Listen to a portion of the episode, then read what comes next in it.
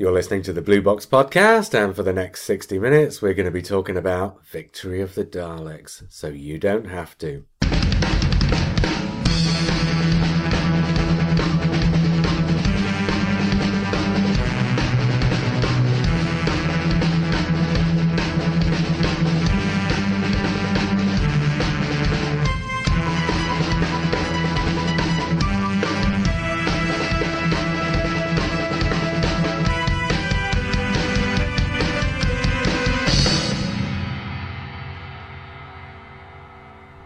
Hi, I'm Dan. Hello, I'm Simon. Hello, I'm Lee. And I'm JR. And yes, that's right, we've got a Dalek in the room. whoop whoop. Bit like an elephant. Whoop But- whoop. I'm sure they don't say that. no, no, I don't think you appreciate this, Lee, but the Daleks' voices are actually done by somebody else. Uh, no, but inside you must be going whoop whoop. Well, that's the point. Yeah, yeah. Inside the Dalek, you've still got to speak in order to make the lights flash, because the lights flash according to whatever the creature inside is saying. I don't know if you know, but they pre-record the dialogue, and inside the machine, inside the Dalek, I think Dan's told me this, is buttons for each of the phrases. So when it comes up on the script, they're inside of their script.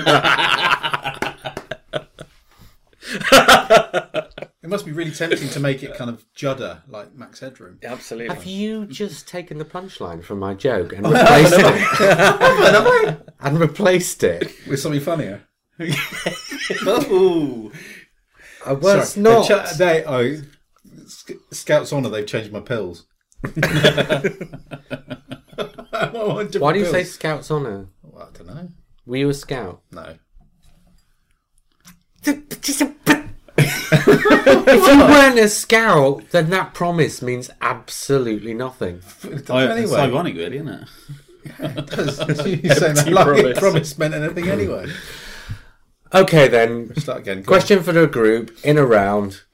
Dan, when was the last time you saw Victory of the Daleks before tonight?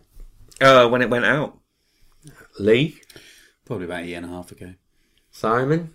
Didn't we watch it for this podcast before? No. Oh, it's probably a couple of years then. And for me, I'm like Dan. I saw it last time I saw it was when it went out. Although I probably watched it about three times maybe when it did, but I've not seen it since then. Um. Okay. Another quick question. At the time when it was first on, and let's face it, this story's got a pretty dreadful reputation. At the time when it was first on, what was everybody's initial reaction, just in a word or a sentence, Dan? Well, straight afterwards. Yeah. Um, Your immediate reaction to seeing it. My immediate reaction probably was disappointment. Um, because it started well and ended badly, I think. So your immediate reaction afterwards is, you know, what you've seen most recently, isn't it? So Yeah, yeah, the yeah. End of the story. Well, downward trajectory. Yeah. Lee? I was quite meh about it, actually. Um, everything about it. Didn't, nothing fired me at all apart from Matt Smith in that episode. The first time I saw it. I've got a I've gotta I've got say- a different feeling now. Butting in, I didn't think even Matt Smith Hmm. in that episode is. But we'll get into the whys and We'll get into the wherefores. That's why I mentioned to you, was that his first episode? Yeah, no, it wasn't even that. So, Simon, go on then. In a nutshell, what was your reaction to it Yeah, a on bit- broadcast? Bit of what everyone else has said, really. It, it just felt like a bit of a letdown after the first two episodes.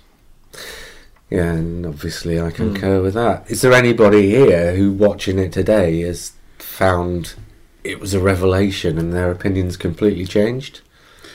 Not really. I mean, I I think with most of these things, even if you know a, a story is perhaps below average or average, you, you tend to try and approach it as a Doctor Who fan with positivity because hmm. you know you always know that you glean more out of a story if you approach it with open-mindedly or with some positivity. So. I wasn't apprehensive about seeing it again. I was actually quite interested to see it again, but hmm. I didn't really come away feeling very different. I don't think from the first viewing. So Yeah, that's exactly the same as me. I was interested to see it again to see whether, not necessarily it was better than I thought it was, but to see if there was more to get out of it. yeah, And yeah, I've just got to the end of it and thought, no, my first reaction was exactly how I felt- still it feel felt about like it. Really, pickings, didn't it? Really, the whole the whole episode from the story to to to the actual delivery of some of the lines, even and some of the set design, just all felt very slim. Shall I tell you what? I Didn't feel there was any meat on the bone. Mm. Is that right?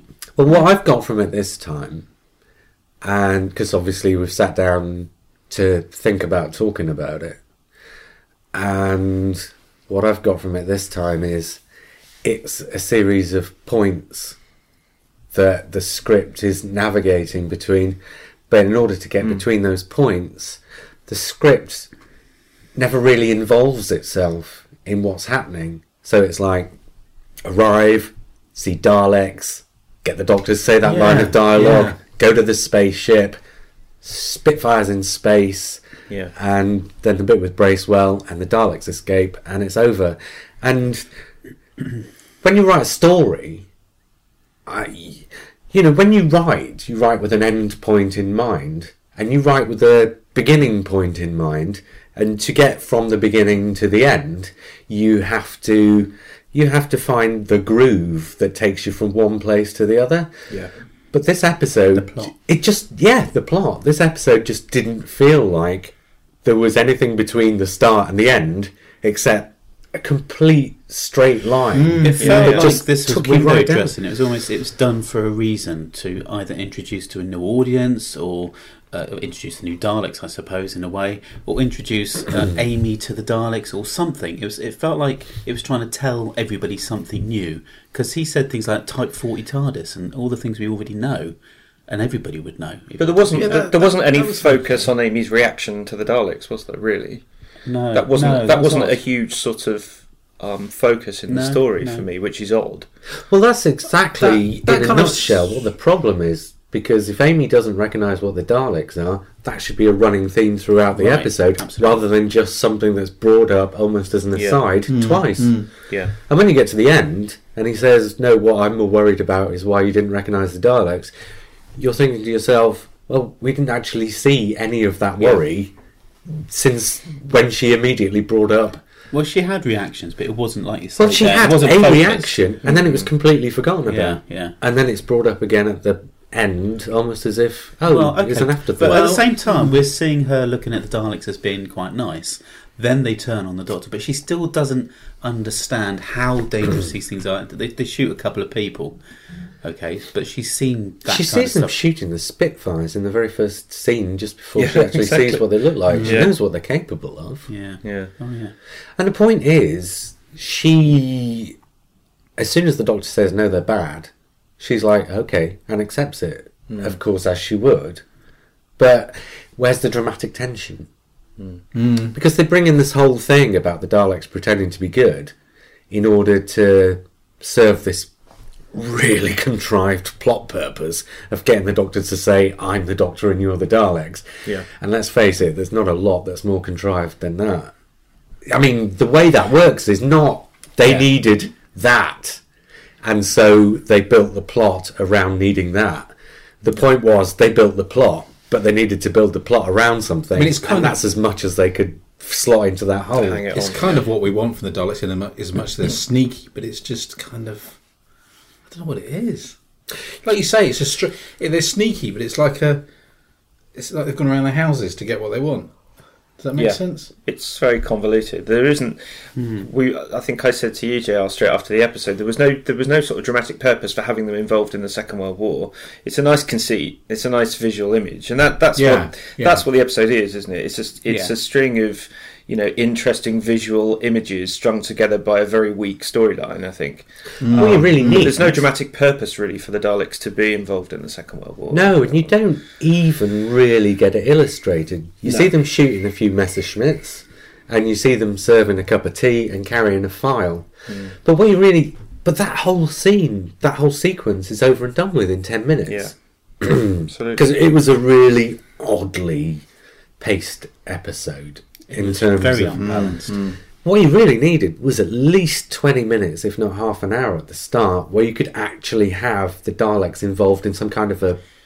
Well, I hesitate to say the word plot because it is a plot. But you know what I mean? You need the Daleks involved in some kind of intrigue. As it is, you turn up, they're there, Yeah.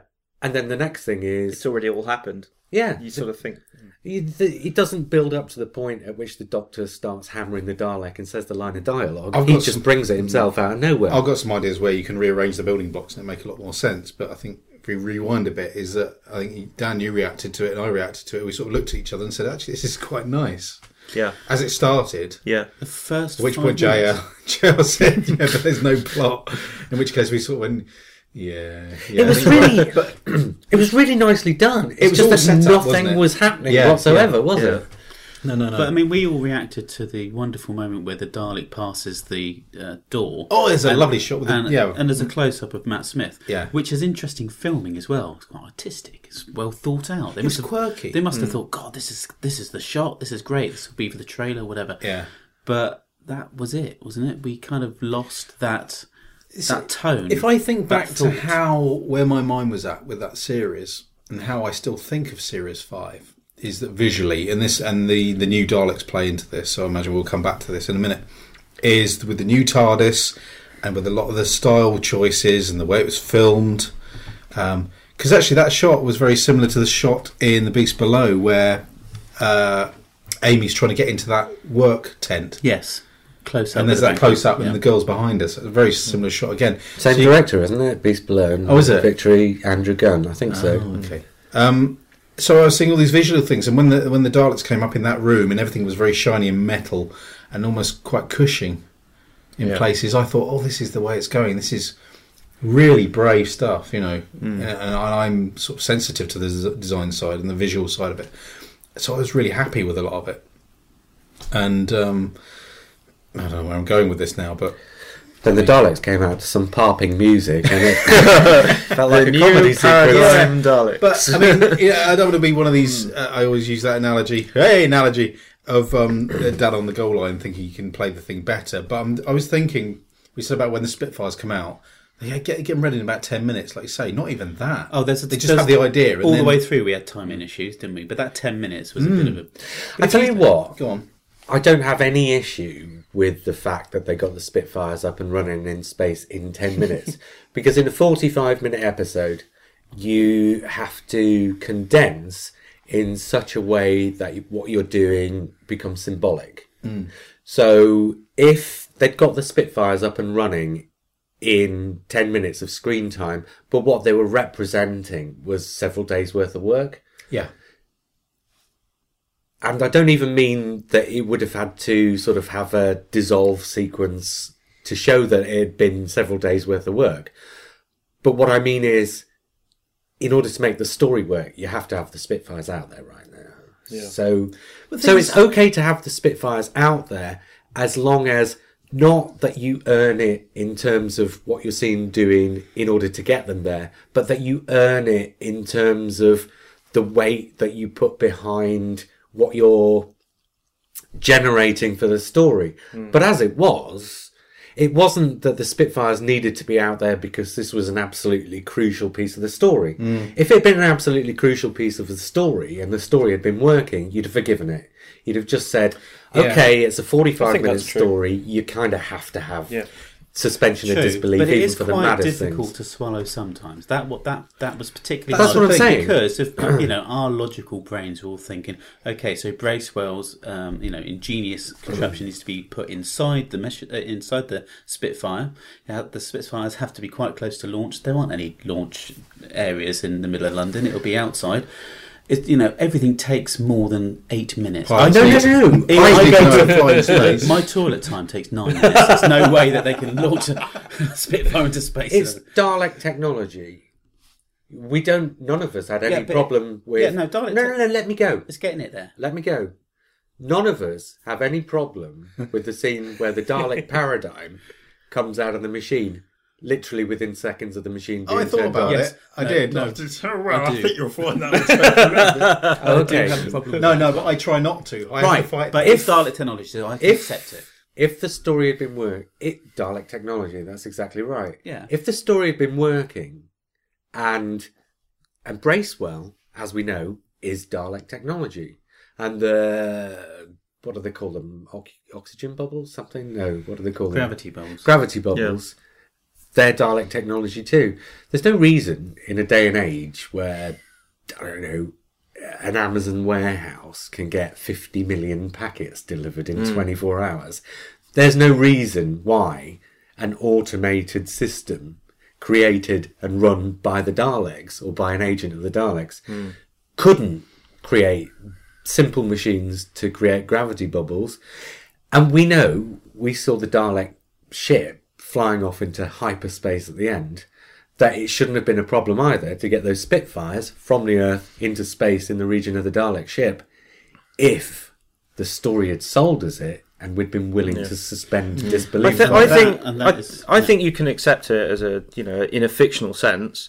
The problem with the episode for me is the It that doesn't it didn't sell it have any balance. You you No. had the the ending was for me was far too long, and there would seem to be sort of two endings really. a that Lord- final Lord scene seemed. Three. quite unnecessary. Yeah. Well, yeah. Hmm. So the, the, the- I think dramatically it doesn't work. I, don't- I don't really have a problem with them creating those Spitfires in ten minutes if that serves the pacing of the rest of the story. The rest of the story is paced in the same way, but the pacing of this story is so uneven that that does leap out at you as being something that is quite the ridiculous. reason being, they're making the Spitfires ready to go into space 20 minutes into the episode, yeah.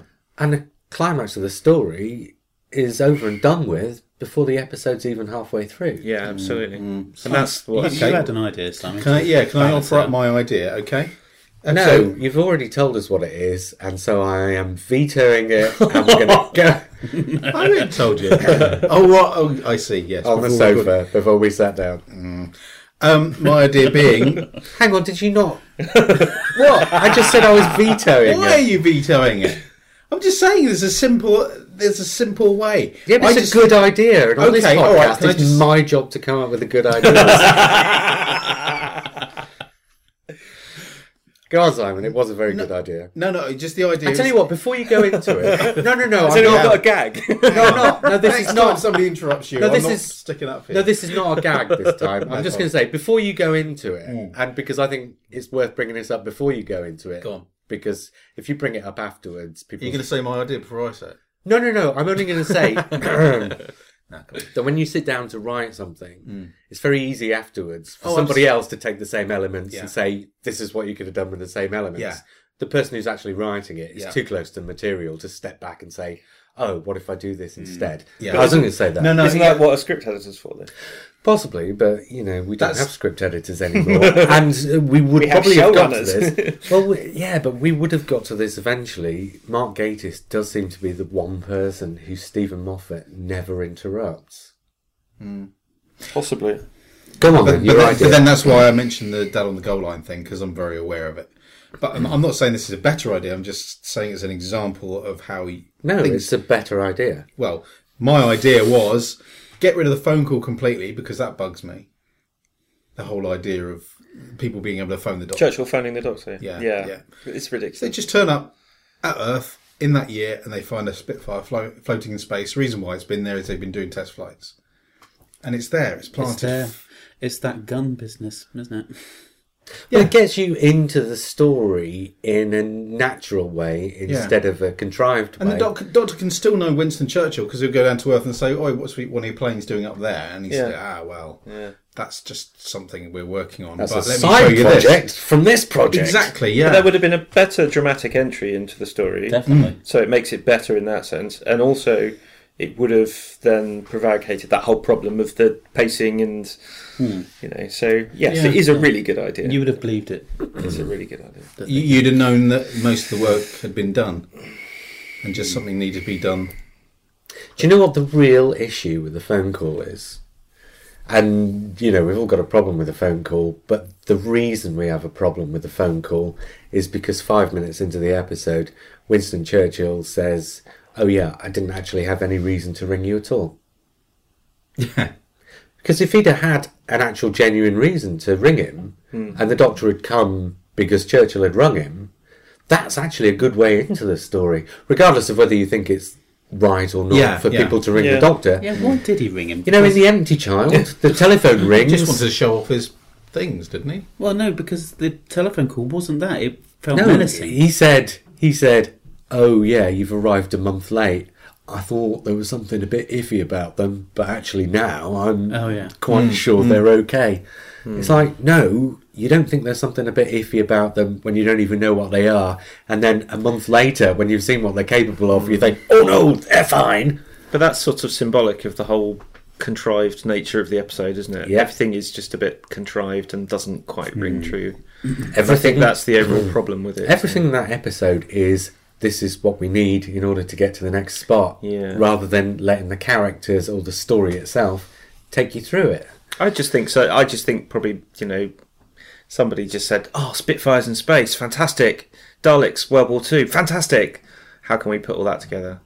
Hmm. I I think that's probably the thought pattern, Another thought symptom. and I think that's Yeah, another symptom of that is I am your soldier, hmm. which when I first heard it, a lot of people when they first heard it thought, what a great line. But when I first heard it, I just thought, yeah, you're obviously referencing Power of the Daleks. yeah, And you've changed one word unnecessarily. Yeah. You might as well have kept it, I am your servant, Yeah. because that's basically all the Daleks saying. yeah. So you might as well just have kept the reference straight as it was, but you've thrown it in in order to wink at the audience who know this is what I'm doing. I'm doing a little homage to Power of the Daleks, and it just it just sort of sits there staring you in the face hmm. as a really contrived thing for the Dalek to say. It doesn't feel. And at the point where the Dalek says it, it doesn't feel natural. Well, I think also servant is much more powerful than soldier, isn't it? In a Yeah. way, because it's it denotes subservience and it denotes the fact that you know they are serving Yeah. Uh, the humans. Whereas if you say "I am your soldier," well, Could mean it's not as anything, as really. potent a sort of message. No. It's too strong. Um, Well, it so- means essentially I, not just I'm your equal, but I'm your superior in a yeah, way. Yeah, absolutely. It doesn't. So it's it's sort of misquoting, isn't it? really? Yeah. But then they go, but then they go and kind of trump you a little bit by saying, "Would you like a cup of tea?" That's a better line. Which is a I thought it was great about- line Yeah. and very funny. But soldiers don't serve cups of tea, do they? no, Or- Servants do. But what would have been really In my house. you know,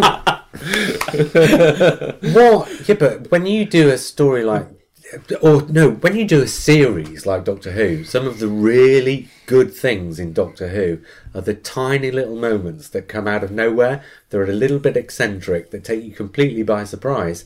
But at the same time as taking you completely by surprise, they're also totally consistent with the story that's being told.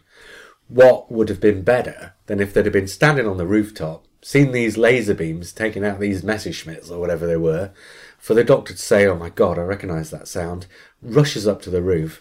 And by the way, the bit where he rushes up to the roof was a bit weakly done. Hmm. Gets to the roof, the sort of stands next to the gap between the sandbags, and a Dalek comes out, wheels up to him, and instead of saying "I am your soldier," says, "Would you like a cup of tea?" right there and then. Yeah. Mm. I've done what I needed to do. Now I got something else I got to do, mm. and it's make everybody a cup of tea. Yeah. That would have been that would have been one of those completely wrong footing moments. Yeah, agreed. As Well, opposed there to uh, "I am your soldier," which is one of those. Oh, right. It's what the young kids call the WTF moment, I believe. Yeah.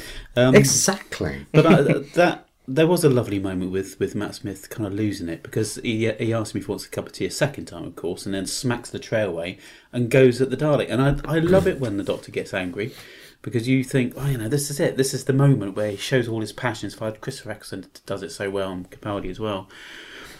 But then, you know, and uh, then he gets a giant wrench uh, or spanner. Do you see the size of that spanner? Yeah, it's huge. What was that doing up? Mm. in the war room. Seriously, I couldn't get past that's that. true, actually. What Yeah, I'm sorry. That just spoiled the entire scene for me. But if he was should've got whacking, the tray and if he was whacking a Dalek with a hole punch, it would have been really. that would have been funny though. wouldn't it? Could that have been? Yeah, maybe. Just Well, he should have been fishing things out of his pocket, hitting the Dalek with them, and going, "Oh bugger, another jammy dodger!" as it disintegrates into pieces in his fingers. You should be throwing biscuits at it. Yeah, why not? Do you know what? Do you know what Matt Smith's problem in that episode is? And I think, I think that's about as weak as you ever get to see him. Well, yeah, it's the script, but actually, I don't think the dialogue's diabolical.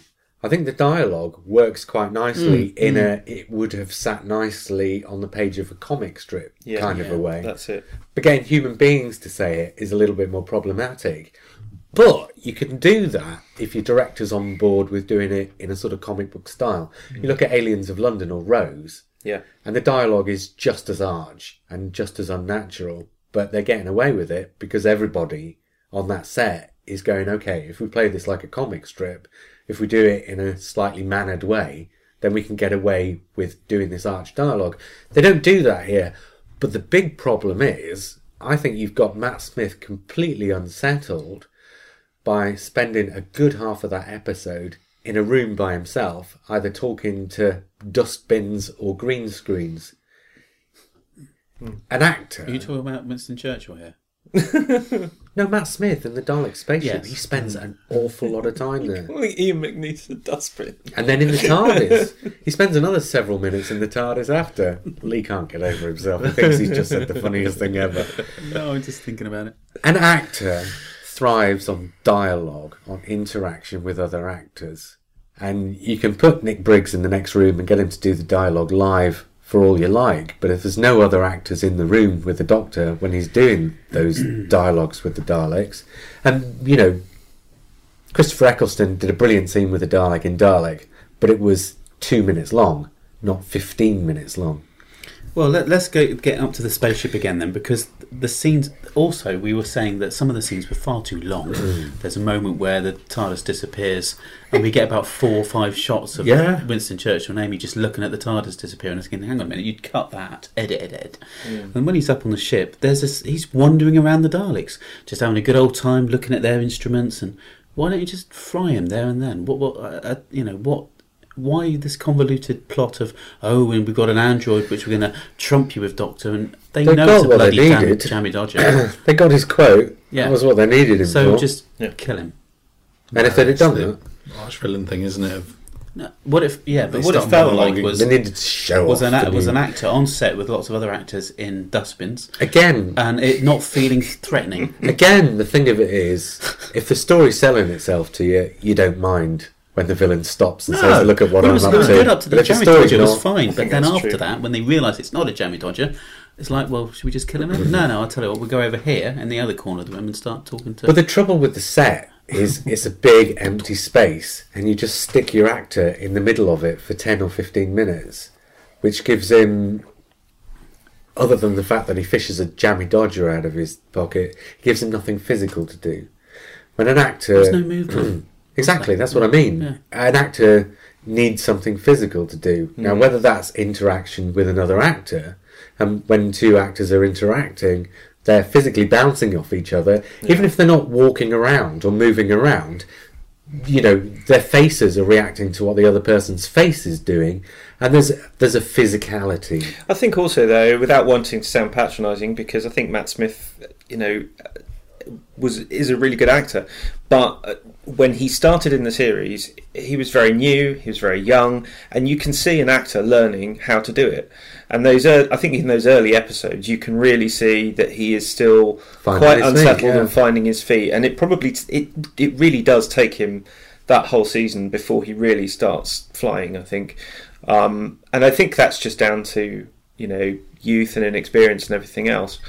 Um, that's not to say he's bad in that season. I don't think he is, but you can see him trying to work out how to do it. There's a dichotomy between the Steven Moffat episodes and the other episodes, where I think Steven Moffat gives him enough physically to do Yeah. and rich enough dialogue that he's comfortable in what Yeah. he's doing.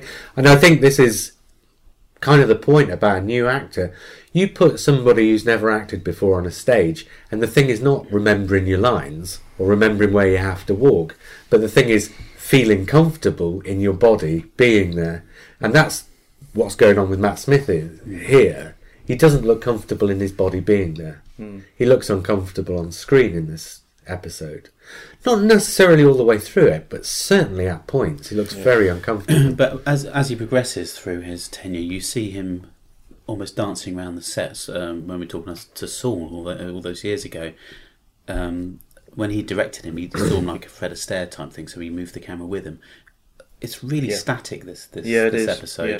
and you, like you say, you could tell he's he's pretty much strangled on set. He can't really do much, and there's a lot of um, It's not- him looking at the Dalek, Dalek looking at him, and lots of two shots where the Dalek and him, are, you know, it's I don't, I don't think. It, I don't think necessarily. Maybe it wasn't written for you know Matt's Doctor. I'm not saying it was written for another Doctor, but maybe maybe you know at the time it was written, it was going to be a more sort of mature actor, or you know Yeah, perhaps maybe, he had an idea that, and because it is much more sedate, isn't it? And It's more still. yeah. still, yeah, and that And whereas it, when it, once If you- you've seen I think Matt if you- Smith's Doctor for just a few seconds, you know that still Yeah. is the last thing he's going But to I be. think if, if you'd given a younger Matt Smith lots of action to do, he probably would have gone, "Oh, actually, yeah, I know how to do this. I can do this." but actually, you know, some of the more sort of still stuff, maybe, he's just he's plainly more of a challenge. struggling, isn't he? yeah, a little bit. I Hmm. I think mean, he's quite confident in his delivery of the lines, but he's just so uncomfortable in his skin in those scenes. It undermines his. I think he's delivery of the nowhere near as bad in that episode as Karen Gillan. I have to say, I I think she was She's dreadful. given really. absolutely I wasn't. nothing. Yeah, I wasn't really sure what she was actually portraying in that. She was. She didn't feel like she was in it, did she? she No. To me, when I was watching some of those scenes with her, uh, well, lots of scenes she was just left in the background, but it didn't feel like she was sort of in the scene. Yeah, almost. she asked, well, Just what sort should I be doing now? Well, think, where you should be looking at Winston Churchill, like, oh, this Yeah. is Winston Churchill. What do I do? And she'd But when you gave her the when she had the final um, episode, uh, the final scene with the Bracewell. Bracewell, um, that was really good. She, you could see her click into that and think, "Oh yeah, I know how to do this. This is you know this is my moment. I can do this." No, I don't know. I mean, But she, I think she some had it a bit others earlier wasn't on, there, really didn't there. she? With the um, idea that Bracewell is a, alien technology that she could use Yeah. against the Daleks, and that that was that was actually quite a nice moment, and it, it was quite natural. But what's happening? Well, but what's It's happening inconsistent, there I think. is Oh, that in the first, and this is we've just watched the first three episodes week on week, Dan. I don't know if you realise. So we're Hmm. Kind of going through it a week at a time, watching the whole series, series five, and in both the first two episodes. See what Steven Moffat's done is taken what Russell T Davies did, where at the start of each companion's journey they have to prove themselves to the Doctor. But here, Amy's proved herself three weeks on the trot which is starting to look not just a contrivance, but a contrivance upon a contrivance. Mm. And the and why it becomes an issue this week is because last week in The Beast Below, we saw her work her way through the story to the point at which she puts all the elements together and clicks them into place. This week, we don't see her do anything Yeah. until the point at which she's supposed to suddenly go, I know what's going on. This is going to solve it. Mm. Now, it's no good having an actor just standing at the back of a scene, absorbing it all to the point at which that happens because, you know, it's television. Hmm. And in television and on the stage, you don't have the luxury that you have in a book of being able to tell the person reading it what's going through this person's mind. You have to show them on stage and on television what's going through a person's mind. So you have to have scenes peppered throughout the story Yeah. where Amy is very ostentatiously for the audience picking the stuff up that she'll use. But that's at the why end. I was saying earlier that it would have been more interesting to see her discovering what the Daleks were mm-hmm. Mm. much more, which would have placed her more um, Up front. up front mm. and to, to see Instead of the her doctor just to see her telling her, thought process yeah. and see her working all of that out would have been much much more interesting. Whereas the doctor is profoundly uninteresting because the doctor arrives, the doctor knows what they are immediately. Well, that's not interesting. No. What's interesting is seeing someone discover it in the same way that you're discovering it as a viewer. And the only person actually who discovers anything throughout this entire episode is the bloody robot. Yeah, You know? in Beast Below, we we saw those thought processes from Amy, didn't we? And in a Yeah. way, that's a that's a character trait, isn't it? I mean, that's how she would work something out and put things together. It's it's interesting that that wasn't followed on. You know, like you just said, the thought process of, of her working something out. Um, it could have just been shown. It doesn't have to be shown visually every time, but give us. you need to get an inkling of it. yeah, And I think- jigsaw for her to put together. Going back to what I said just now, and this may or may not be the case, but what it feels like is that Steven Moffat's told Mark Gatiss what he's doing with the characters in the series, and Mark Gatiss has gone off and written a script. And then when the scripts come back, instead of tweaking it, because if you tell somebody what you're doing, you know, that's one thing. They're not going to get what you're doing until they actually see what you're doing. And obviously, being that this is episode three, Mark Gatiss doesn't have the luxury of watching episodes one or four or whatever. Yeah, exactly. You're right. So- So when In the Mark- dark, aren't yeah. So when Gatiss comes back with a script, what needs to happen is Steven Moffat needs to sit down with him and with it and say, right, you've got all the beats right, but you need to fill in the texture between like this, so it fits in with the texture of what's going on with the actual characters as they will be on screen, as opposed to just on the page. And what's happened here is you've kind of got all the beats on the page, but they haven't translated to the screen. Hmm. That's what it felt like to me. It felt like Mark Gatiss has come back with a workable script, and they've just gone ahead with a workable script Yeah, instead absolutely. of It's like a transforming first it draft. into yeah. yeah. Hmm. Instead of translating it into And sadly, sadly, a sort of underrunning first draft. I mean, the, it sort of ended 10 minutes before it ended. Mm. Well, It's- like yeah, it was we said, yeah, it was like Mark Gatiss, and I think this is a problem, or not necessarily a problem, an issue, something that happens throughout Series 5, is that a lot of the writers come in, including Steven Moffat at points, and do a Russell T Davies, because that's what they're used to Doctor Who being like, and hmm. kind of nobody knows yet that it's going to be something different, and I don't think it becomes really something different until right at the end of Series 5, and here you've got an issue of Mark Gatiss obviously saying, well, this is what we did with Russell T Davies. We had this big emotional scene at the end that goes on for 10 minutes because, you know, you look at the end of uh, Yeah. World War Three, the story finishes 30 minutes and the episode's 42. yeah. You've got 10 minutes of emotional stuff at the end. And Mark Gatiss does the same thing here. And it doesn't fit because it's a new regime. And although the script's not necessarily a million miles away from what Russell T Davies would have written, the production certainly is. The direction and even the production design is already starting to move away from Russell T Davies. So it feels like not just a first draft, but a first draft from a different series Yeah. that they've just made with the actors from Doctor Who. So let me get this right. The Doctor didn't actually do anything, did he? Apart from just reveal the Daleks as who they are, and then they took his voice and they created the new Daleks. But he didn't do anything, did he, of use? As far as I can mm. see, he just moaned a lot. Well, lot. again, So- there's a contrivance Yeah, where yeah, he saves the planet Earth but he doesn't. purely. Yeah. I was going to say purely by virtue of the fact that they didn't kill him. Yeah, because they actually they actually say the lines. Oh, you you saving the Earth isn't too shabby, is it? I'm sure they said you and not we, Yeah. Yeah, Yeah, yeah, but he didn't. It was Amy. yeah. But it wasn't even Amy because let's face He it, the pointed right could still have hmm. destroyed the planet of Earth, Earth if they'd want to. Do anyway, they just go. They're big enough. They just say we've got what we needed and we go. Mm. Speaking of the Bizarre. Daleks, I suppose we'd better speak about the paradigm, hadn't we? We might be six years behind the Fisher times Price with this, but the bit where they come out is Did you like them to begin with, Jr? no. I mean, you're a toy collector, aren't you? Do, do you like the toys, for instance? No. Are they like good toys? Good solid? No. No. They're not even any good as toys. I don't mind them at all. But uh, and is there anything? Uh, is, there, is there any truth in the fact that they were designed that way because you had big things that could open on, on their backs and Yes, switch about? that's yeah, true. That was the idea. yeah. But they ran out of budget Ran out of in money. order to use it. There was supposed to be a it was supposed to be a CG effect where the, some kind of weapon comes out of the back and slides up and slots around into the place where the gun was or Yeah. something. I suppose. That was the original idea. As I understand it, I think it was placed in the hands of a designer who, you know, went off and did it, and it wasn't really. I don't think it was sort of very heavily checked upon. I feel like it's almost a And then he turned up one day and said, "Here they are," It's almost and like- everyone went, "Ah."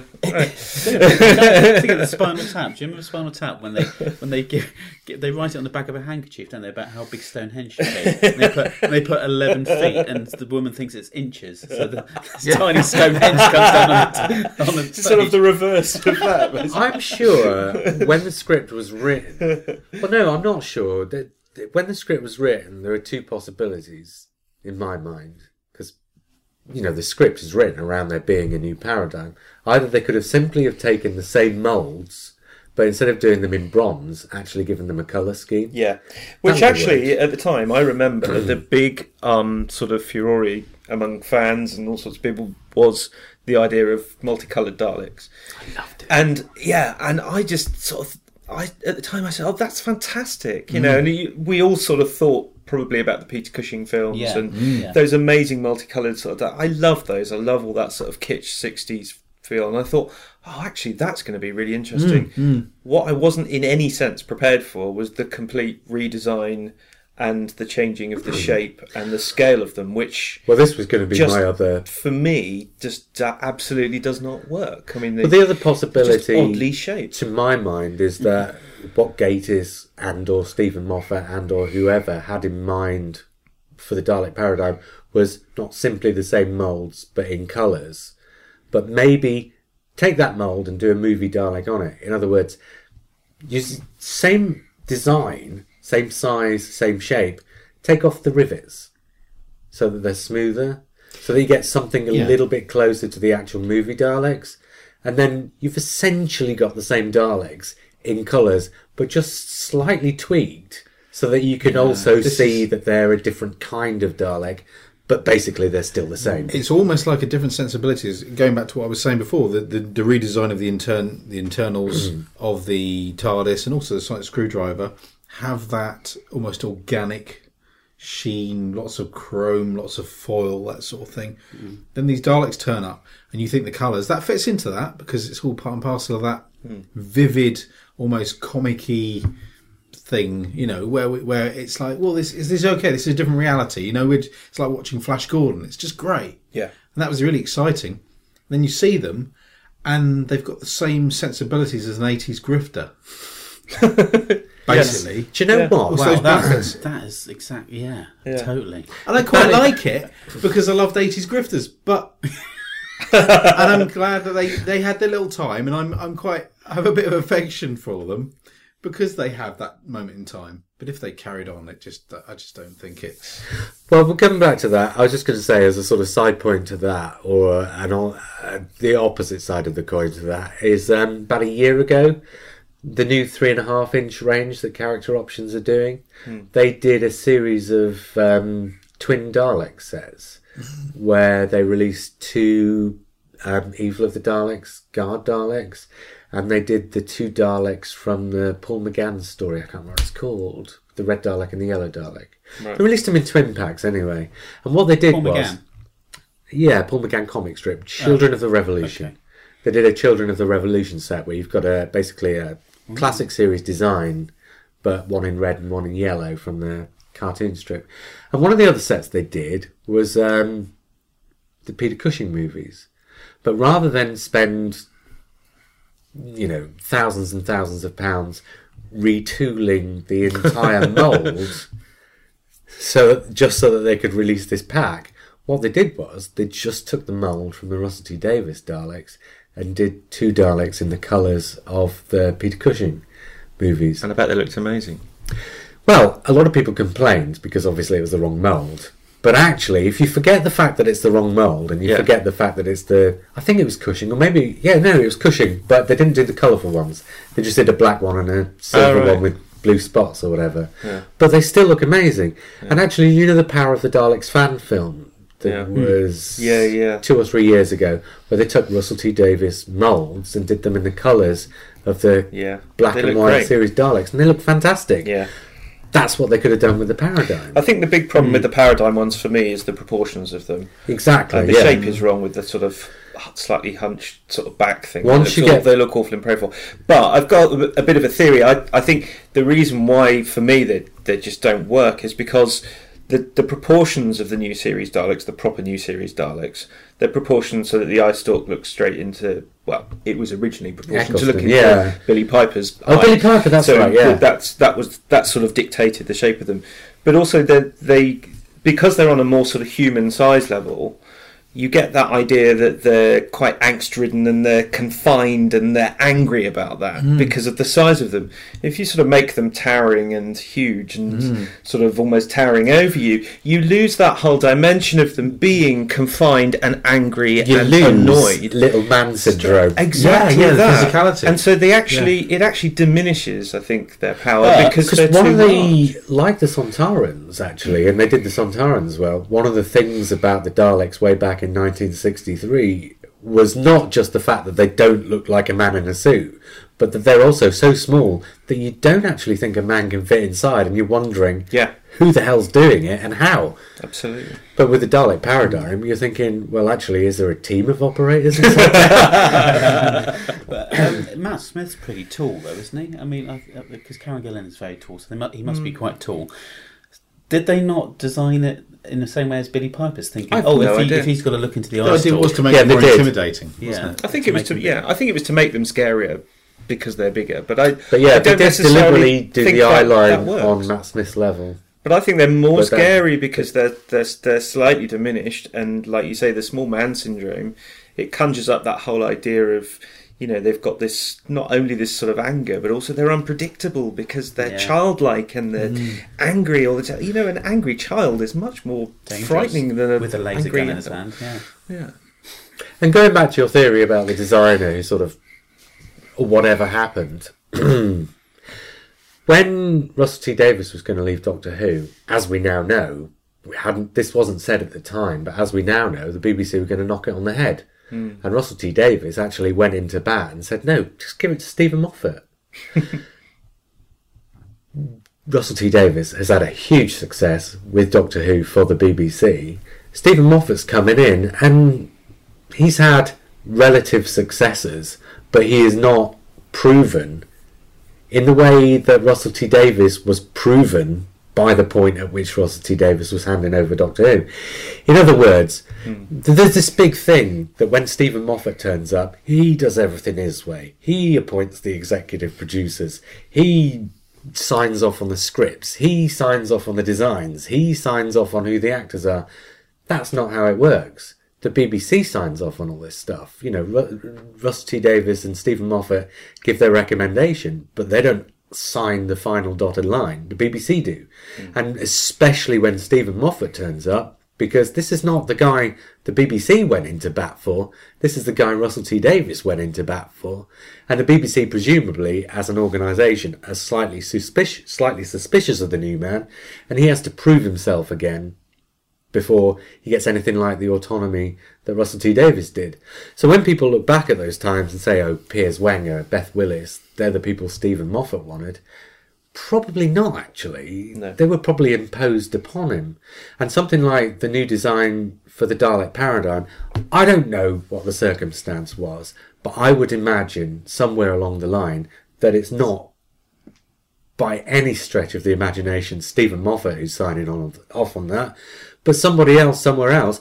And there's every chance actually that Steven Moffat didn't even get to see it before the design Daleks were built and painted and had people inside them on the I set honestly, I honestly around. don't think he did. Um, and I think it, you know, it was just a case of somebody just losing focus on it. I think, and you know, someone else going off and doing it. You know, but that's That's the what way it goes it? sometimes. But we, uh, thankfully they're were not the- being used much anymore. No, what were the stories? Well, I think it pro- kind of proves the point that Steven Moffat's been loath to use them again, really, well, doesn't it? absolutely, yeah. Have you got any stories from the inside, no pun intended, about how the how hard they were or easy they were, or were they more comfortable to drive around? Do you know? Well, I've no, I've not operated them at all. No. Um, so say that first of all. I know that they are much much more difficult to operate than the normal series ones. More Um, difficult. Yeah, much more Because of difficult the size, because they're much yeah. larger and they're much much much heavier. Um, so you can't actually sit in them as you would, you know, the the ordinary sort of Daleks. Um, you have to actually sort of stand and crouch at the same time. Hmm. so I guess in Dalek apparently they're, they're very. Difficult. It's the difference between driving a car and driving a bus. Yeah. Hmm. But And driving bus sta- half standing up. well, yeah, but kind of no mirrors, no windows. I suppose the point is though, No, if you're inside something and you have to be the person who's, you know, making that thing go where you want it to and do what you want it to do, hmm. actually, it goes back to man in monster suit. It's so much easier to put mm. on a Cyberman costume and be a Cyberman than it is to put on a Dalek costume and be a Dalek. And imagine how much more difficult again it is when all of a sudden that Dalek costume's like twice as big yeah. Mm. or whatever. Not mm. maybe twice as big, but you know, bigger. And and then of course you get to the contrivance of why do the Daleks need Matt Smith, need the Doctor to say X thing? If uh, but, and again, this undermines kind of the point of what the Daleks are. If the Daleks are so sophisticated, that they've got this progenitor device that can actually create a whole new species of Daleks out of thin air, why would that device depend upon a line of dialogue from a person? A testimony. Are they not intelligent enough like to that. actually investigate the other Daleks and find out what they are? And why do they need there to be other Daleks there in order to make more Daleks in the I first think, place? I think that's quite a neat idea, actually. Yeah. But I, I don't Yeah. think it was. It doesn't work I don't- logically out. It wasn't properly expressed in the episode, was it? No. If if the line that the Doctor gave was some sort of answer to some metaphysical problem, or you know, uh, some sort Yeah, of I like that irony that the, the, their enemy, their greatest enemy, needs to let them tell Mm. them who they are. yeah. I like that. yeah, but it I just like wasn't narrative, sufficiently. I don't think it was sufficiently in the No. forefront of the script. But it doesn't it? play through. No. If you're going to have that idea, you need to play that idea through. But the very next thing we see is Daleks being magicked out of nowhere and then mm. destroying the Daleks that turn the machine on. Yeah. So, You sort I of mean, think, well, why couldn't they have done that anyway? yeah. It's, it's not Insofar really- as that's concerned, what does it matter who turns the machine on? Because you're only going to kill them when you appear. Yeah. As long as the machine gets turned on, the machine's going to want to make Daleks, mm. right? So if you're going to use an idea like The machine gets turned on and makes Daleks. yeah, but if you're going to use an with, idea, with an interesting looking egg as well. If you're going to do use an idea like the Daleks need the Doctor to do something for them before they can become Daleks, Yeah. Yeah. then that needs to follow through in the story. It goes back to what I always say about all the plot elements must come out of your main story thread in order to feel consistent. Otherwise, it just feels like you're putting things in because you want those things to be in there rather than because that's where they belong. Mm-hmm. And it's just another one of those I think things. you- it's, it, that's exactly true. If the focus of the story had been that the Daleks need to be told who the Daleks are, and the humans need to be told what the Daleks are, which is essentially what it is, you know, then that would have been fine. But that wasn't really the focus of the story. Was Do you know what would have That- really that's worked? almost two actually? stories, to be honest. No, but do you know what would have Hmm. really worked actually? If they'd have spent the entire 45 minutes with these Dalek Ironsides doing Winston Churchill's bidding because the Daleks had fallen back through time and forgotten who they were. Yeah, exactly. Yes. And the Doctor didn't need just to persuade Churchill and Amy and everybody else that the Daleks were bad, but in doing so, actually told the Daleks I think Daleks that's what who the they original were. idea That's was. what I thought but I think, was when yeah, I first but I, watched it. I don't think it. I think it just got lost in the the rewriting, maybe. I genuinely, that's what I thought the first time I saw it. Was That's that what it should have been. yeah. So what we're saying is these are all lovely elements, aren't they? Really Yeah. lovely ele- But they elements. don't add up to a story. No, no. Interesting. I love the actor who played Bracewell. Bill Paterson, he's great. Yeah. He was in Local Hero. He was he was mm. absolutely brilliant. One of the strongest, possibly the strongest actor. thing in that actually. I thought hmm. acting. Ian wise. McNeice is charming, isn't it? Yeah, but I mean, I know he's he's played uh, Winston Churchill on stage, hmm. and I expect it's incredible. But I think here's a bit odd because you're probably taking him from the stage, hmm. putting him in front of the screen, playing a character that he's developed for the stage, and then he's got to tone him down and say Yeah. some bizarre dialogue in a science fiction. Because it's story. not it's not a portrayal of Churchill, is it? I mean, it is No, no, supposed to be, no, but it, no. it's It's it's, Churchill. caricature. It's Churchill It's as an action hero, and yeah, I mean that's. And there's the but softness again- as well, as well that you warm Wouldn't to. associate Yeah. with Yeah. the No. real Churchill again, I think all. JR, this goes back to what you were saying, is that the tone of the episode was misfired because it should have been a sort of slightly arch comic book action hero sort of thing. I tell you what, Because the- it's not a real Churchill, is it? No, I tell you what, the very best example of that is when Mark Gatiss comes in and does the voices for the pilot, and he does it straight out of a 1940s war movie, mm. whereas everybody else is playing it as something that's playing at being a 1940s war movie. Yeah. So you've got Churchill and Bracewell being real people, Yeah. but in a sort of sent up sort of a way, and you've got Mark Gatiss playing it absolutely straight down the line from something that's seven decades removed from what everybody else is doing. Hmm. It's just a symptom of how nobody seemed to have known quite what they were aiming for. Hmm. Hmm. That's really interesting. You Those say tone that. meetings Yeah. didn't work properly, I think. If they'd all played it like Mark Gatiss was intending, or maybe in his head thought they were going to play it, then maybe it would have worked better as a, an But it could have been really interesting if they'd have played it as a really straight 1940s style war movie, or it could have been really interesting if they'd have played it as a sort of a, a send up, not a funny send up, but do you know what I mean? A, a sort of homage come pastiche of that kind of thing. But as it is, some people are playing it as pastiche, and some Yeah. people are playing it as straight up. It just that Yeah. girl whose husband is out in the plane. You hear about it at the start of the episode. You hear about it at the end of the episode. And Hmm. pretty much in between, it's forgotten about. It's another one of those story elements that's just paid lip Yeah, I thought it was service going to to. play out like a matter of life and death sort of thing. You know, It's a shame. And also, She was quite good as well. Yeah, she Shame was She, actually. wasn't, she was underused. absolutely. Mm. I agree. It's And lip service to a plot thread rather There's than lip an actual service all plot round thread. because it's mm. also lip service to Churchill, isn't it? He, he's only there because it's Churchill. He again doesn't do anything in the episode, as far as I know. He doesn't switch a switch or move the plot forward or He doesn't do does anything Churchillian, that's for sure. Is that a word? Yeah, he mm, has. Alright. Is that a bit like a chinchilla? Churchillian. You Churchillian? that. Oh yeah, Churchillian, but it sounds like chinchilla. Churchill-esque. Oh, what about chinchillian, chin- Churchillian chinchilla? But the point is, you put Churchill in your story, and you need to see him making decisions, and all you see happen is the decisions get pulled away from him, taken out of his hands, because he's there, he's got these Daleks. What you need to see is his decision to use the Daleks. But as it is, you arrive, he's already using the Daleks, and the Doctor takes the Daleks off him, Yeah, you're right. undermines him as a character. If you'd seen him actually making that decision, that would have been yeah, Making a would have- decision. yeah. It would have resolved him as a character into the person that we know, as opposed to somebody They taking the piss out of that person. Need to is be that it comes moment. across as. With the doctor saying, "For God's sake, don't use them," and he goes ahead and uses them. That's that point. It's that um, uh, who was the prime minister who uses the Torchwood thing. It's one of those moments, isn't it? Um, Hillary. Yeah, Hillary. Yeah, yeah, yeah. yeah. Um, God, nobody can remember. It's not that long Hilary ago. No, in the Christmas invasion. In the Christmas invasion. My name is yeah. Dragon's Den. Yeah, we know who you are. I just can't remember your name. Penelope Wilton, but Harriet Jones. Harriet Harry Jones, of course. Jones. Call Another yourself a fan. Four of us.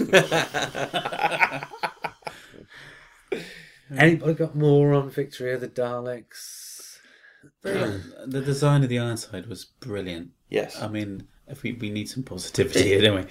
But I just absolutely adored it. I think I think I have got a lot of positivity for it in, in as much as all these elements are there, all these lovely little things. I like the way it looks. I like yeah. It would have worked. It's frustrating. It would have isn't worked as a five minuter, wouldn't it? So like a children in need five minuter or ten minuter, because there's so many things in it. You could you could take Bracewell out entirely and just really cram it into five minutes, ten minutes, and it would have hmm. been a corker.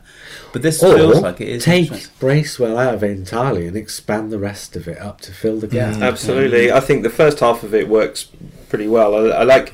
It's almost like it's two The stories 10 glued together, isn't it? But the the whole idea of Daleks in the Second World War, if you can convince an audience that there is a dramatic purpose to that, i.e., the Daleks have slipped back through time and forgotten who they are, you know, and they're in the Second World War, that is a story on its own.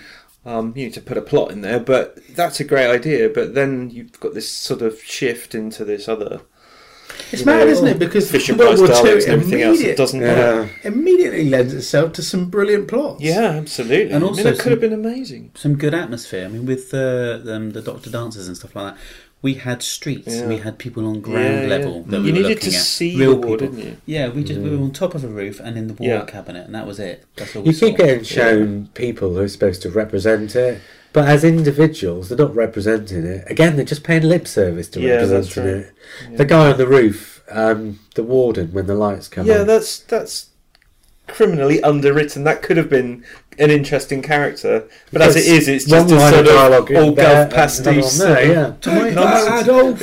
Yeah, Am I right in saying that that, that term, Dad's the army. MacGuffin, if there'd been a stronger MacGuffin, if there'd been a mission they were trying to complete, Yeah, that's exactly what you need. A plot Absolutely. to go with, mm. you know, your the setting. yeah, your premise. So was this released at a particular time? Like, a, was it trying to celebrate or commemorate anything, or was it trying to relaunch in America? Or what, what, what, what was? No, this It- was I keep. I said right at the beginning, it feels like it's trying to impress something, or show. it's a new era of Doctor Who, and it's the first appearance of the Daleks. Yeah, it's simple as maybe, that, isn't it? Really? Maybe. I I, mean, that's it's part of the process of Steven Moffat taking what Russell T Davies has done and said, right, that was then and this is now. I just think Mark Gatiss doesn't quite get, or not maybe Mark Gatiss, maybe Mark Gatiss does, but the designers don't quite get why Steven Moffat's. Well, in a way, that that whole then, the whole now. sort of new Dalek paradigm, new paradigm, whatever they're called, um, exterminating the sort of proper Daleks and you know taking over. That's that.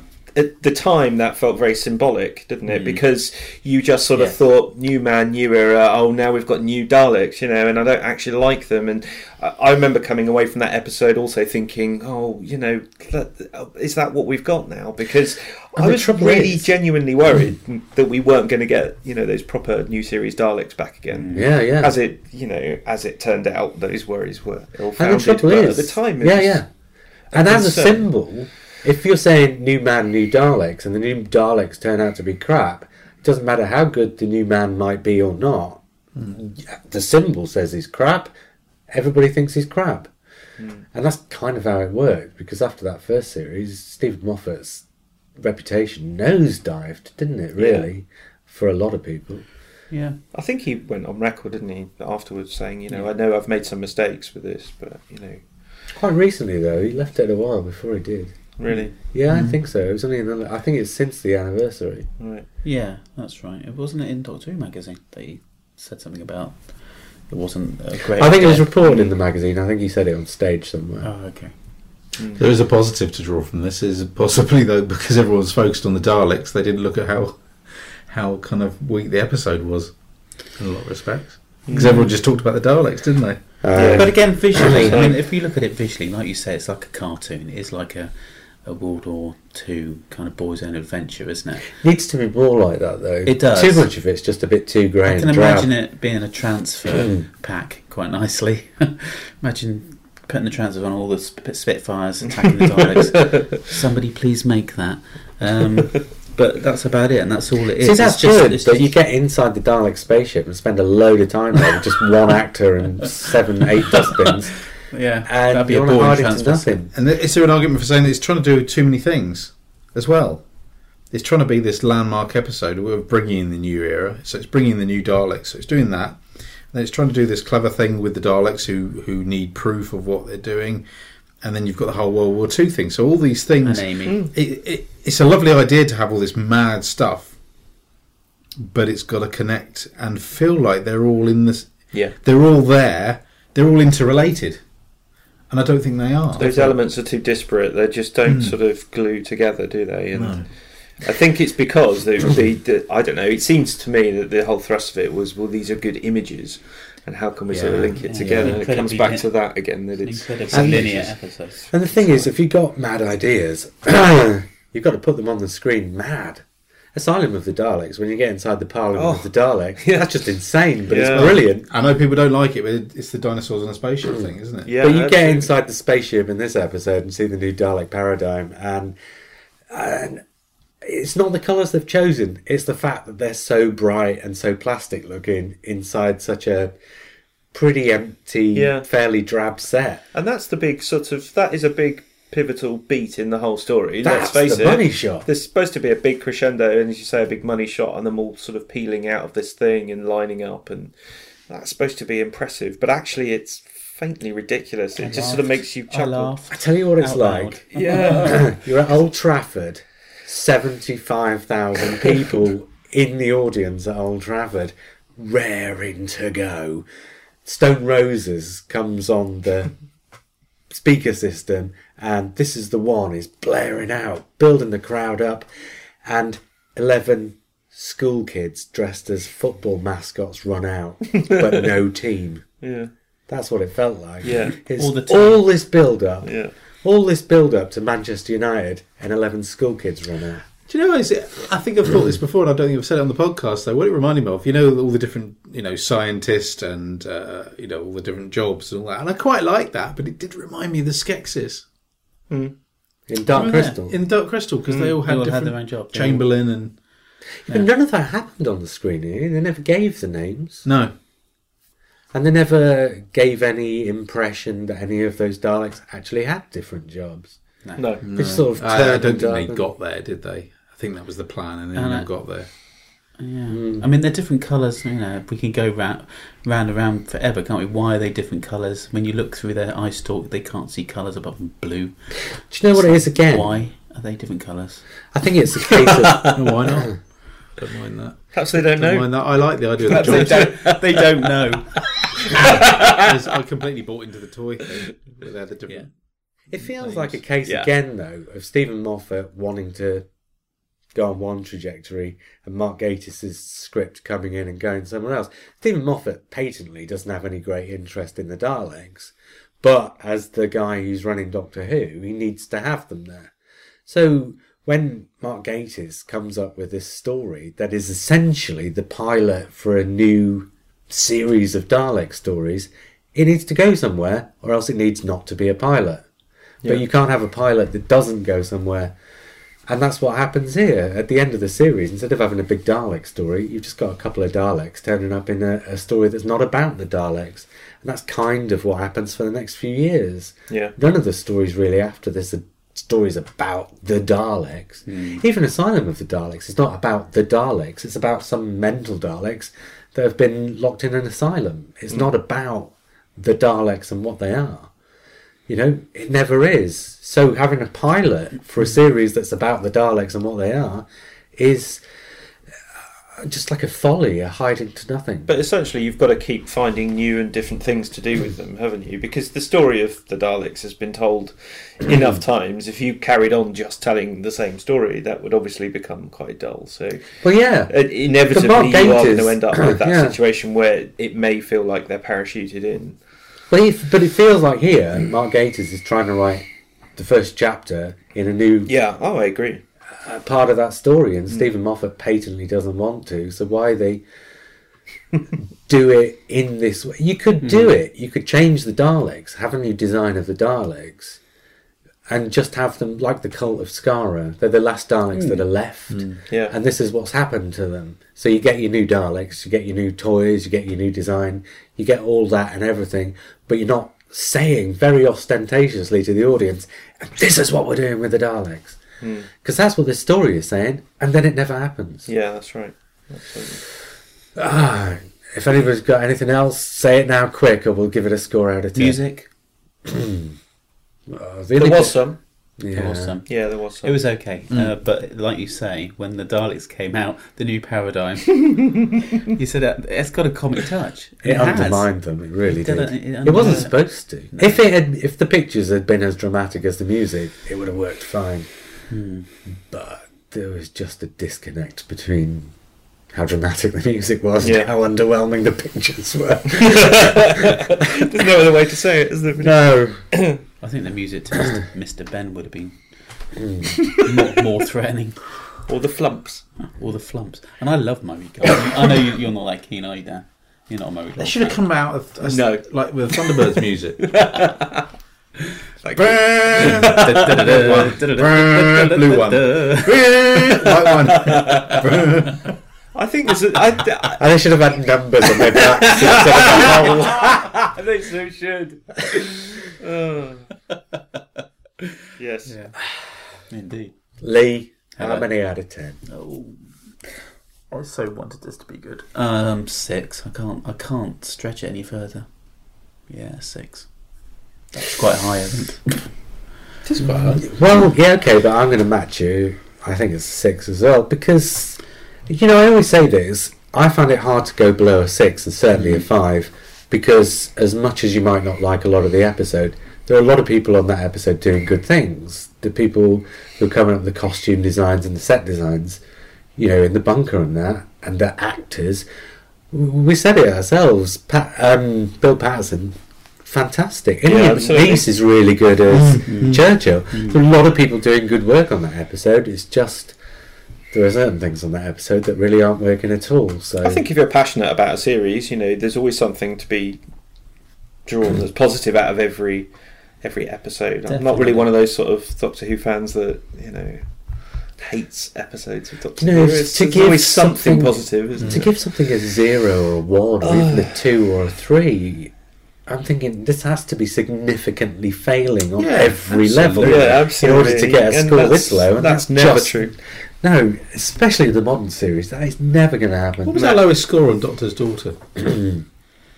That was quite low, actually. I think. I Was it a think four or that- five? Yeah, something like that. It was ridiculously low. Mm.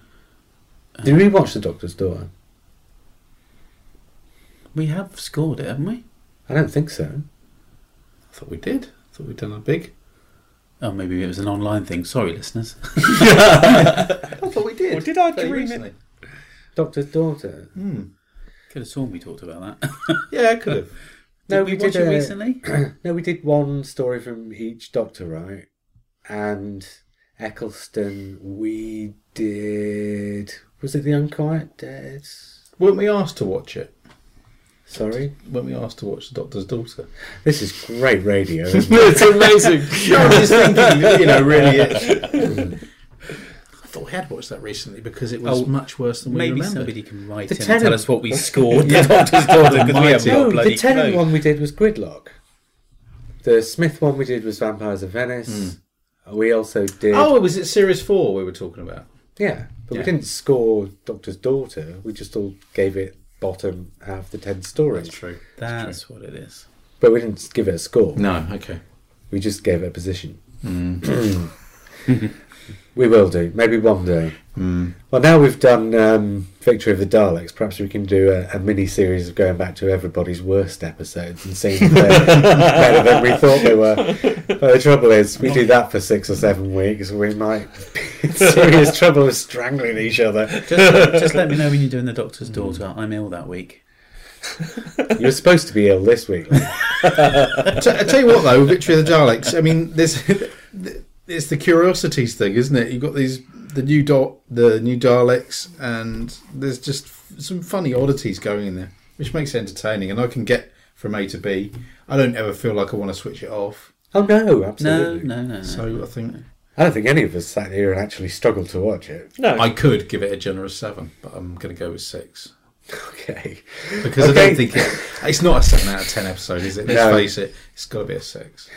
Go on then, Dan. Are you going to up, down? Well, it's quite a difficult one for me because I think you know the first half of it's really good. I've really enjoyed you know the first twenty minutes or however long it was, and thought, oh, actually, my memory of this is probably wrong. I think it's a lot better than I thought.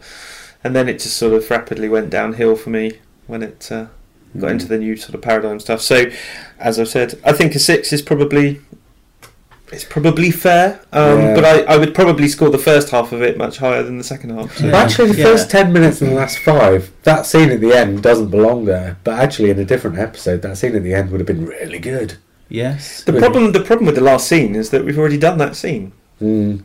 You know, and ultimately, it is about. I don't want to be heartless, but it is about a robot, isn't it? Mm. You know, You which are- I mean, it, it does sort of pull on the heartstrings a bit. But Ash. You did. You didn't have any any empathy or sympathy at all for this this robot, did you? Do you know what? Look at your not face. a lot though.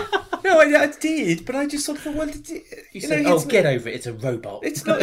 Well, it's not human. were is your it? words. It's like it's either it's human or it isn't human. You can't. You can't make it human. It's a machine. What? They mentioned Poor posi- bloke. It's got a trivial, positronic. trivial pursuit wedge rack stuck in his chest. They mentioned the positronic brain, didn't they? Which is an Isaac Asimov thing, Yeah. which is supposed to make you feel like, oh, it's a, there's a possibility you can become more Empathetic. Well, Well, yes, but it's never going to. in the next it's never going to be a human being, is it? You know? I tell you No. I had the same problem with Rory turning out to be an Auton, and I just thought, Yeah. well, you, you can't, you can't then make him human again. It's just you can't.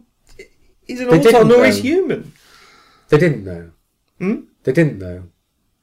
They went back to before Rory died and had the original Rory. Oh, okay, Um, but it's the same. It's the same sort of conceit. That would be. Thing, But what I was going to try and It butt in and say for the last five minutes, when Russell T Davies It's unusual.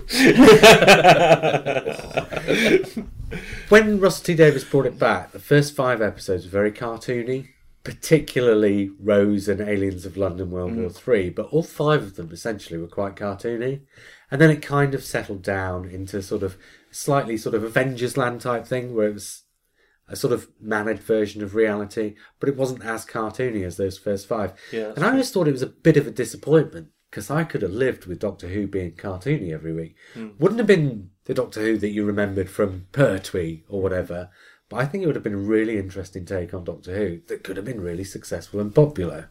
yeah. And we'll never know, I guess. But I thought it was a shame that that stopped. Now, here, what you've got is Steven Moffat wanting to do Doctor Who as a fairy tale, hmm.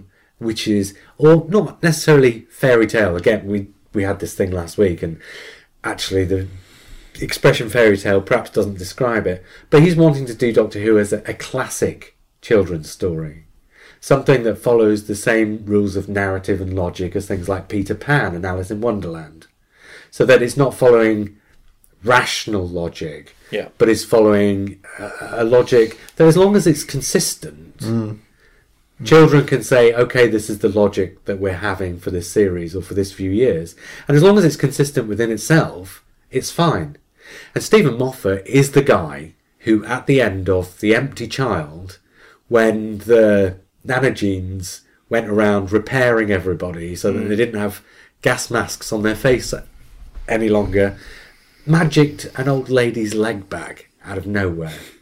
That's what Steven Moffat does, and that was entirely logical within that story. If Steven Moffat had been able to impose his vision of Doctor Who as a fairy tale on this series to the extent to which he no doubt wanted, I don't think you'd have any problem with Bill Paterson being a robot who needs to get feelings in order to save the story. But it's just not sold in that way. Hmm. And I'm so, a real boy now. yeah, it, exactly. If it's Pinocchio, it's fine, but it's not sold as Pinocchio. It's in a completely different story. It's so totally out of place. It just doesn't fit. It would even have worked better in The Beast Below, where you're in a starship on the back of a whale. That was way more fairy tale than this is. Hmm. That followed those rules of logic way more stringently than this does. Hmm. In this, you've got Spitfires in space, but it's not sold to you as something that's close enough to magic to actually not matter whether it's scientific or not. It's just not sold to you. It's just something that they do. Mm-hmm. They don't sell anything to you in this episode. They just, well, we've been saying it for the past Yeah, hour. yeah. They just give you the things without selling them to you. So is that a five out of ten now? No, it's still a six because I enjoyed bits of it, and again, Yeah. never felt an urge to turn it off, but don't feel another urge, or don't feel an urge to watch it again for another five years. um, should we do some other bits and pieces? I'll tell you what we've not talked about for the last three weeks on this podcast because just at the moment we're recording them three weeks in advance and we didn't know this was going to happen. But tonight, as we speak, but three weeks ago, as this podcast goes out on our feed, we discovered who the new Doctor Who companion was. And although it's not going to be anything but old news by the time you hear this, I don't know, people listening to this are probably interested in what our reaction was to the news. Hmm. So, I mean, what did anybody think? A of the girl, B of how they did it. Be it a, a of the girl, brilliant. I love her already, just in that short space of time. I like the acting. I like the eyebrows. Oh, I've it for somebody here. I'm like, you guys talk about the. Um, I love the hair. I love the look. Um, I just, I think she's great, and she's in, she's in '80s outfit, wearing a Prince top, um, and uh, you know, a, a faded denim jacket, which is very 1984-85. So I'm really hoping she's from the '80s. But Why? why? Why not? That'd be great fun. It'd just be good. Because she would be dropping into 2017 going, what? What are these things? What are these iPods? You know, it's just, I don't know, just little things like that. Actually, if you- to do a character for a year who's 30 years out of place Yeah. and to get some hmm. comic value from that in whatever it's going to be, maybe three episodes set in 2017 during a 12 episode run. Yeah, I don't think you could do it long term. I don't think you could do no. it to take it seriously, but for a bit of comic value, Yeah. to throw into some episodes, I think you make some valid um, social comment on it. You know, think things like the internet and things like that. Just, just kind of local. I mean, let's face it. Since the eighties, the world has changed completely. Yeah, but you don't need a companion to do that. No, You just go back to the 1980s. okay. That made me we get a 1980s episode as well. So Father's Day was already. true. yeah, True. Yeah. I don't. Fi- I don't think Father's Day really sold the 1980s though, because Just- the whole just- was set in a just the church. fact- Wonder we really. can get a bit of political comment. Eh? Go back to the Thatcher years. Interesting. Well, we didn't get any when we went back to Nixon's. Be Green Death too. yeah, I think you're on a hide into nothing I there. don't know. Yeah, babe. She was very confident. Yeah. I thought for an actress who on IMDb has precisely two credits, one in something I've never heard of, and one in a single episode of Doctors. So I think it was probably well directed. I think she sort of it. Um, she hit the ground running, didn't she? And it's actually nice. I didn't know we were going to get a proper dramatic, Mm. scene, you know, yeah. scene or two. Um, so that was a really nice surprise. I thought it was beautifully It's done. almost like an audition for the And I thought Peter isn't? Capaldi was great again. I just love him. Mm. I think he's brilliant. It was a really good way to do it. Instead of like cutting away to a camera somewhere and Yeah. saying, "Here's your new companion," and you know, pulling a paper bag off somebody's head. But funnily enough, we were Yeah. saying, you know, through the first hour of this podcast, we were talking about how it was annoying that, you know, Victory of the Daleks, that Karen Gillan's character doesn't discover what the Daleks are. And actually, you know, in that tiny uh, Vignette. three minutes Yeah. or however long it was, the whole thing was just about her going, "What on earth are the Daleks?"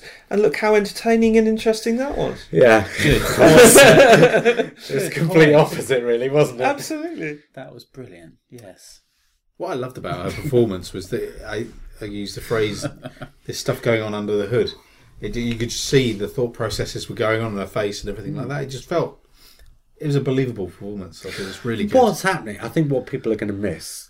I've no idea what the reaction has been for the last three weeks, given that we pretty much came straight here to talk about it before we looked.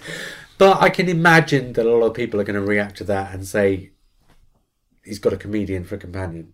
And I don't necessarily mean that she is a comedian. No. But what I mean is because it was a funny scene, people are going to say, "Oh well, she's just there to be funny," and expect her to be funny all the mm. time. Whereas not necessarily, because although that scene was obviously deliberately made just to show off the actress, you know, as a vignette of what that character's going to be like, that's just one aspect of her they've shown. Yeah, yeah. Absolutely. So uh, I think actually there's a good chance that she perhaps be more funny than uh, you know a regular companion who might be there for a couple of years because she's just there really to see out Steven Moffat's extra year running the show before Chibnall comes in. Yeah. So this is essentially as a bonus year for everyone concerned. So she's kind of like a bonus companion who probably should never have existed. So to just do a year knowing that there's no arc holdover and no arcs to leave to hold over for somebody else, you can do a year where you just say, okay, let's just have 12 episodes where Doctor Who's just a bit of fun.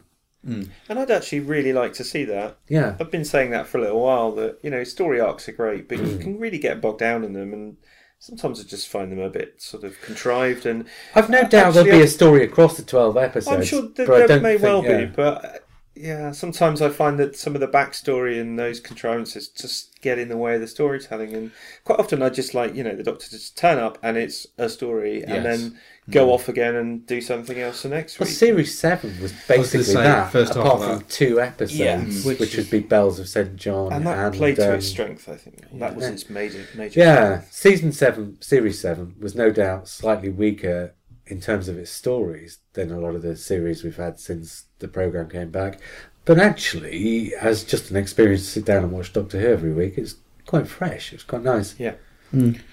I think that um, that, that you're right there about the, the companion um, not having. Oh no, you didn't say it. I'm saying it. Sorry, I was this um, I having. I like the idea uh, of the companion not being massively important, like a Donna or a Clara type of thing, Yeah. where she's just a person on travels with the Doctor, learning as she goes. In a kind of an ace. Actually, somebody did mention it. I was thinking about, oh, who did she remind me? What kind of companion? I think she's a bit ace-ish, I suppose. In just the little little yeah, moment. the logo on the jacket No, may, maybe, but also just the kind of trigger. just the, the, the naivety, the youngness, the kind of hey professor, blah, blah, blah, blah, blah, blah. you know, you could see her just keep asking questions all the time, getting on his nerves, which sounds great. Um, so yes, uh, as long as she's not like a bloody robot or something. Well, I think to remember Hey, about Dan. Trying to be Well, really, and he's not the doctor's not dismissive of her either, which I thought was great. no, it was really warm that scene, wasn't it? It was It'd quite. be interesting to see how their relationship happened. Mhm. I Yeah. think Mhm. because you're right. There was there was a sort of warmth. So it almost feels like, you know, this is a scene from, you know, later on in the season or something. Sort of- It's funny the way it was written was almost like um, Colin Baker and um, Nicola Yeah. Bryant, but playing it out of affection for one another rather than anger at one another. I don't know what you could possibly mean. I mean, there's a lovely bit where um, she's just asked him two questions and he says no more questions, and it cuts to a front shot, and just before she asks the question, her head pokes out and goes back in, and she asks the question, and he kind of says, "Oh, I knew there'd be another one."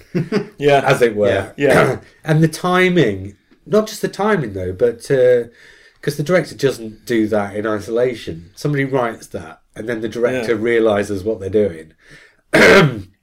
and it's not just as simple as the sort of farcical element of a head appearing at the right time and then the question, but it feeds into the personalities of the characters who are there involved in the scene.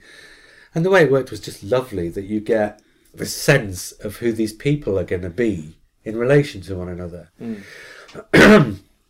in a little way, and not to do with the actual characters, but it reminds me slightly of the energy between Billie Piper and Christopher Eccleston, where they're so complete opposites Yeah. that by being so opposite from one another, they work really well, bouncing mm. off one another.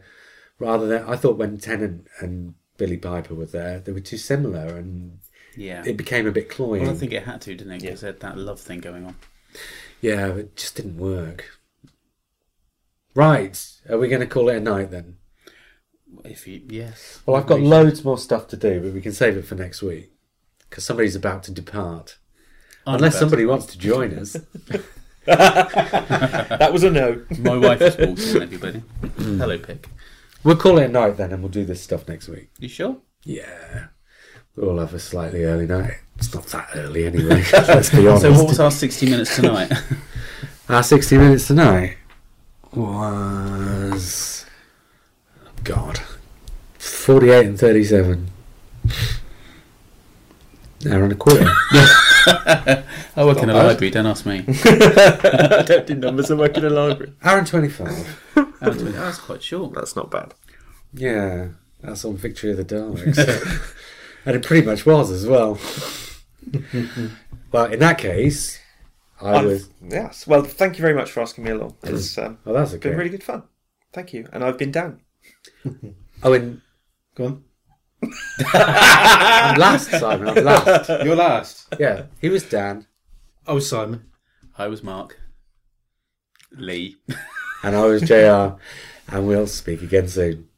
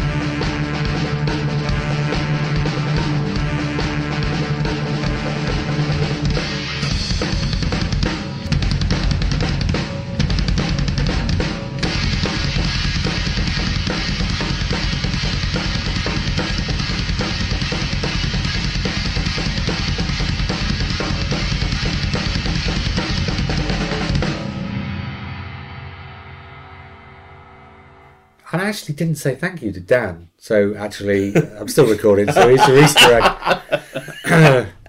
well, I'm so used to just having different people here every week now. and it's just a conversation. That's true. So this is your thank you. Thank you. Now go home and leave us alone. and make sure it's not another two and a half years or whatever it is before you come back again next time. Okay. Must be two and a half years. It was like It episode probably is. 60 something, I, I think. yeah, it was a long time And we're ago. on 200 now. It wasn't even here. No, it wasn't. It was a my, old- It was old your house, house. wasn't it? Yeah. Yeah. All right, that's enough.